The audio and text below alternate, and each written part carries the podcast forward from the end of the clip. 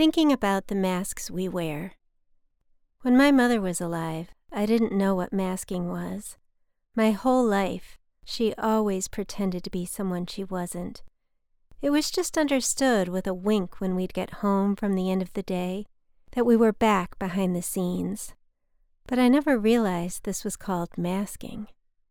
I remember as an adult visiting my mother in Florida.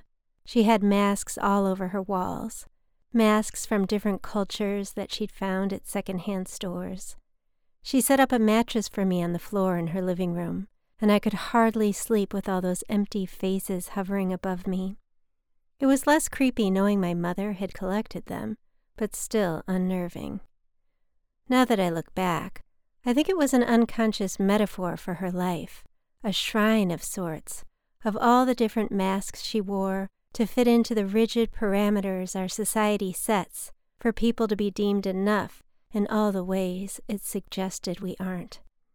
I also think the masks on her wall represented her safe space, her apartment, a place she never let anyone inside. She'd hang up her masks and try to recover from the long hours of wearing them, to slowly loosen and detach from all their pretenses so she could just be herself, with the help of a Xanny tab or two and a vodka, which I don't recommend as it wound up being her demise in the end. It's exhausting to wear masks, to work so hard to be someone more viable than you believe you are, to be someone who appears more important, more intelligent, more sophisticated, more normal, more together, more special, so that others will want to connect with you instead of leave you out. Masking hides the unusual, the messy, the atypical, the wild, the vulnerable, the dangerous, and the controversial. I imagine we mask because of the fear we have that people won't approve of who we are underneath the mask. I bet it's a primal instinct, masking to fit in because of some deep tribal fear that will be seen as unsafe and get disowned and banished by our own tribe. My mother taught me early on that you never, ever leave home without your wallet, keys, or your mask.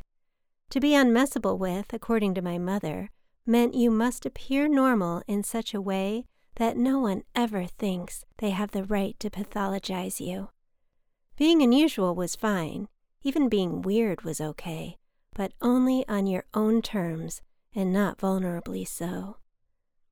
But the problem with masks is, over time, if you go out into the world long enough with them on, it gets harder to take them off, not only with others, but with ourselves.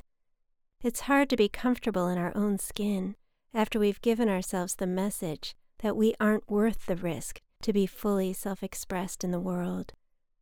I think for me, learning to unmask began with the birth of my son. Turned out, the truest expression of myself was just the thing my son needed to feel understood, comforted, and safe. And I think it was his listening of who I really was that made me realize I didn't need a mask. In fact, the mask would have kept me from connecting with him. And by being myself, not only at home, but out in the world, I was inadvertently teaching my son that there's never a reason for anyone to pretend to be someone they're not. To me, the greatest tragedy of masking, of pretending to be someone else other than who we experience ourselves to be, is that without our true selves in the world, no one will ever get the chance to know, connect, and be touched by who we really are. This piece was written, performed, and produced by me, Jessica Laurel Kane.